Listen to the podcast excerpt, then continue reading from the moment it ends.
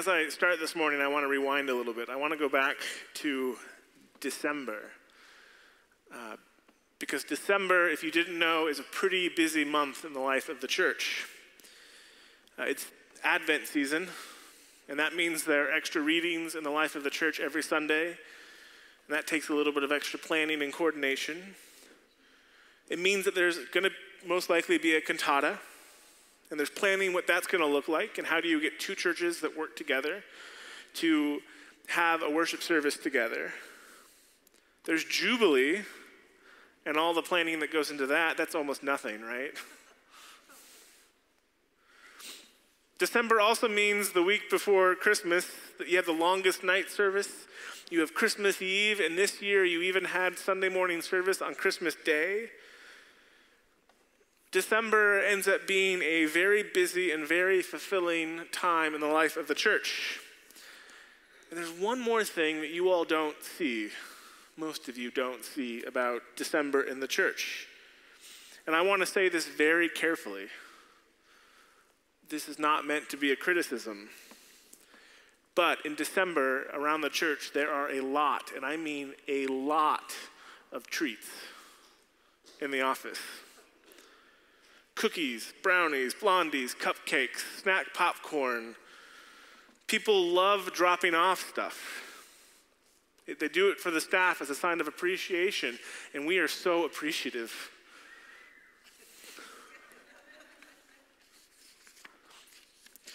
But there's one thing that happens, and that is that by the time it is all done, by the end of December, my blood sugar feels like it is going to go through the roof. I feel like I can't sit still all the time. And so last year I tried something new.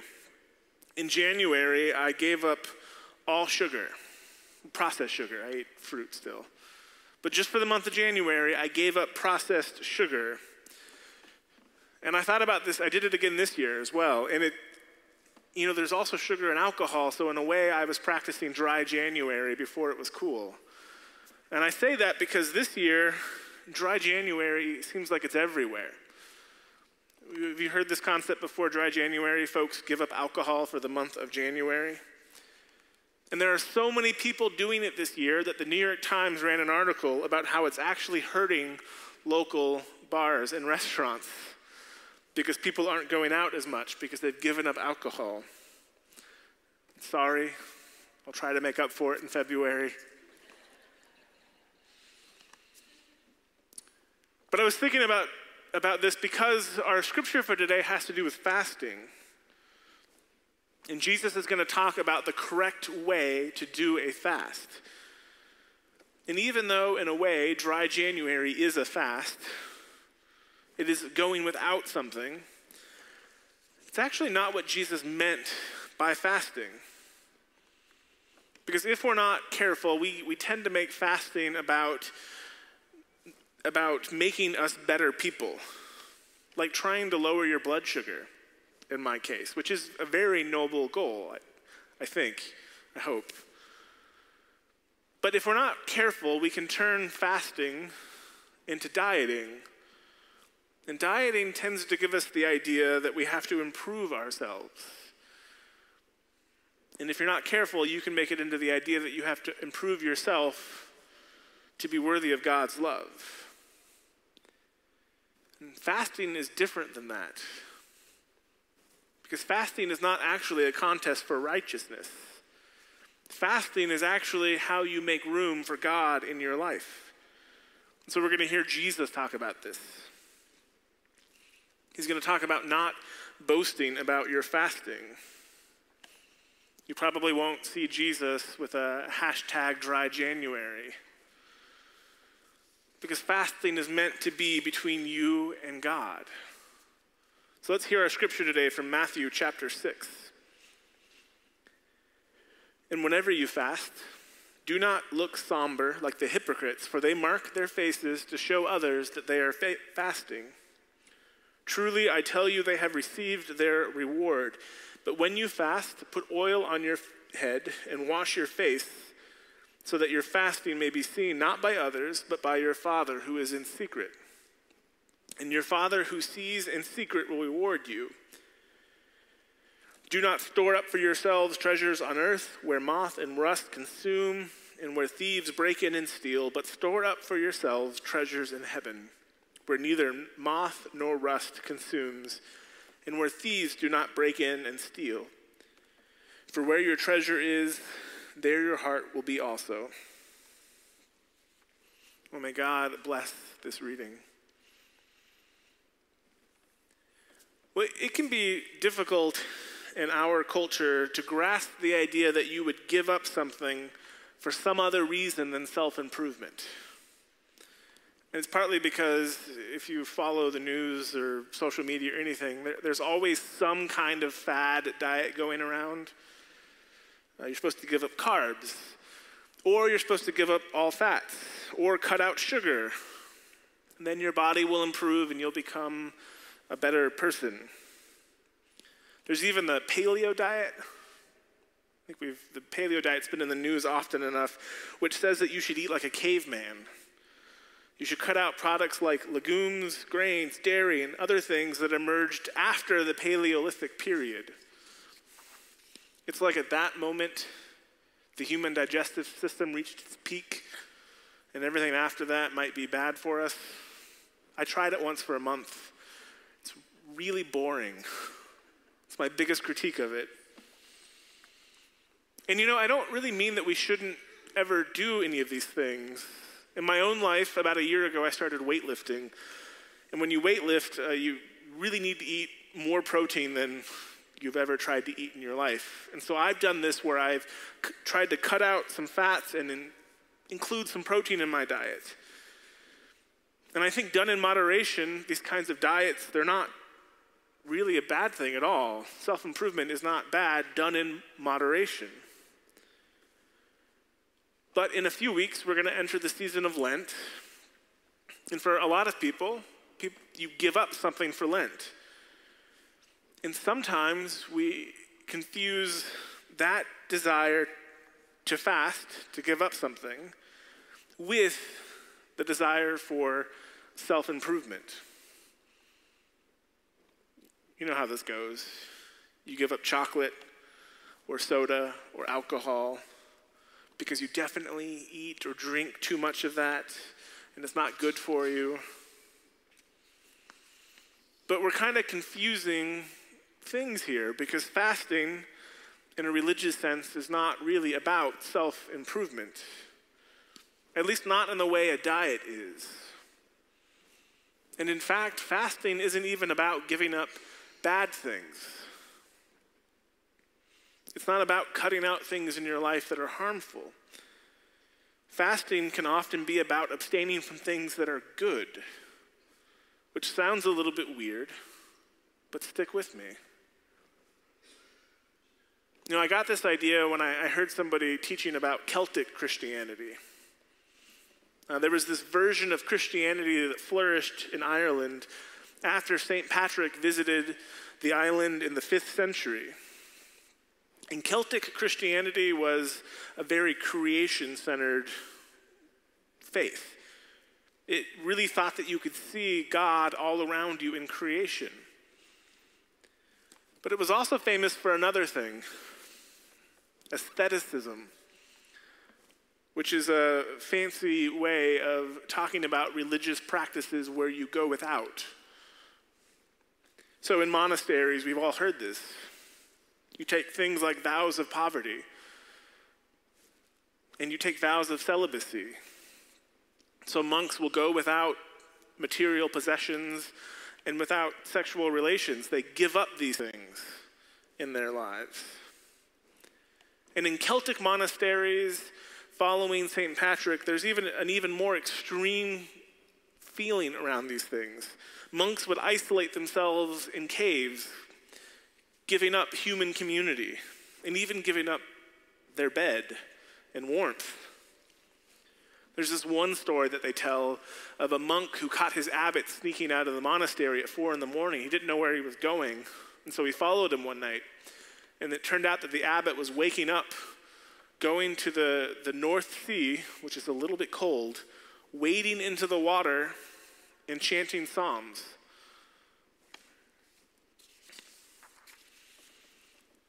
there was this intense asceticism among these monks. But what I learned from the presenter that day is that in a Celtic sense, the point of these practices wasn't self improvement. I mean, you'd have to figure out what wading into frigid water would improve about you. But what I learned was that these monks did not believe that they were giving up bad things in order to focus on good things. Rather, what they believed was that they were giving up good things to focus on better things. By not allowing every one of their desires to be fulfilled in an earthly way, they could instead focus that desire on God. And this is what I think Jesus is getting at in today's passage. Right? Don't fast so that people can see you. Don't hashtag fast. Because fasting is not about what you look like to others. Fasting is not making sure that you appear religious or righteous. Rather, fasting is about carving out a space for God. It's about giving up some things in life, some things that are even good, for a period so that you can make room for this relationship. And I think that this, in our world, makes a lot of sense. We really don't need one more diet program. We don't need the Lent diet. It doesn't need to exist. But we do live in a world in which we have a lot going on. We live in a world in which our every desire can be fulfilled and often without any waiting. We have social media. We have same day Amazon deliveries. We have how many streaming services at this point? If you want to watch a movie, you can find it now. We live in this world of absolute convenience. And yet, we live in a world that is absolutely overwhelming us. And how do we choose what to do with our time if there are so many options? And what happens when you want to add one more thing? What happens when you want to make space for one more thing?